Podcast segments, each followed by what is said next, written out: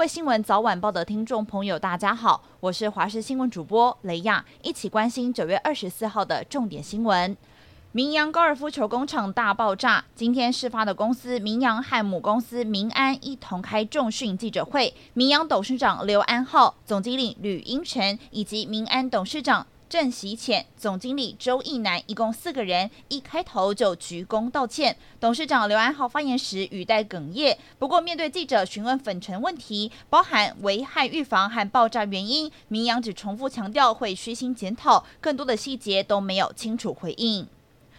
事实上，绵阳工厂是位在屏东科技园区当中，这里是经济部加工出口区管理处所管辖的范围。台湾劳动与社会政策研究协会的执行长张丰毅就指出，区域内厂商的劳动检查是由劳动部授权给加工出口区管理处自己来负责，等于是一个特区的概念，也就是包含消防、建管、劳检等等都是自行管理。出事之后，劳动部限期一周内要完成劳检，但由于这里是经济部来负责管理。因此遭到外界质疑，劳动部是帮忙擦屁股。对此，经济部长王美花强调，并没有任何部会会背黑锅。接下来该完成的事情都会完成，并且会调查事故原因，一定会跨单位的检讨，再做相关的惩处。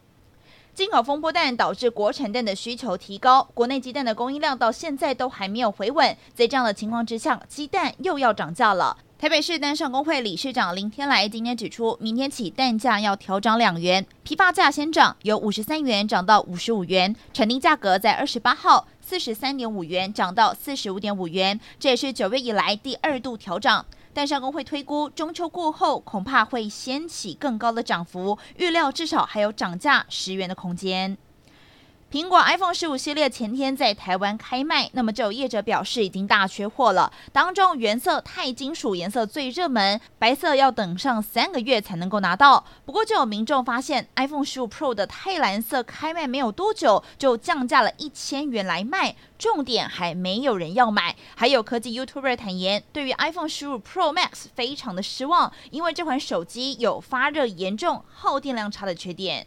日本职棒阪神虎十四号是险胜了读卖巨人队，夺下了魁违十八年的中央联盟冠军，球迷为之疯狂。而阪神虎队的冠军周边商品今天也在大阪的阪神百货开卖，吸引多达两千八百人是彻夜排队抢购。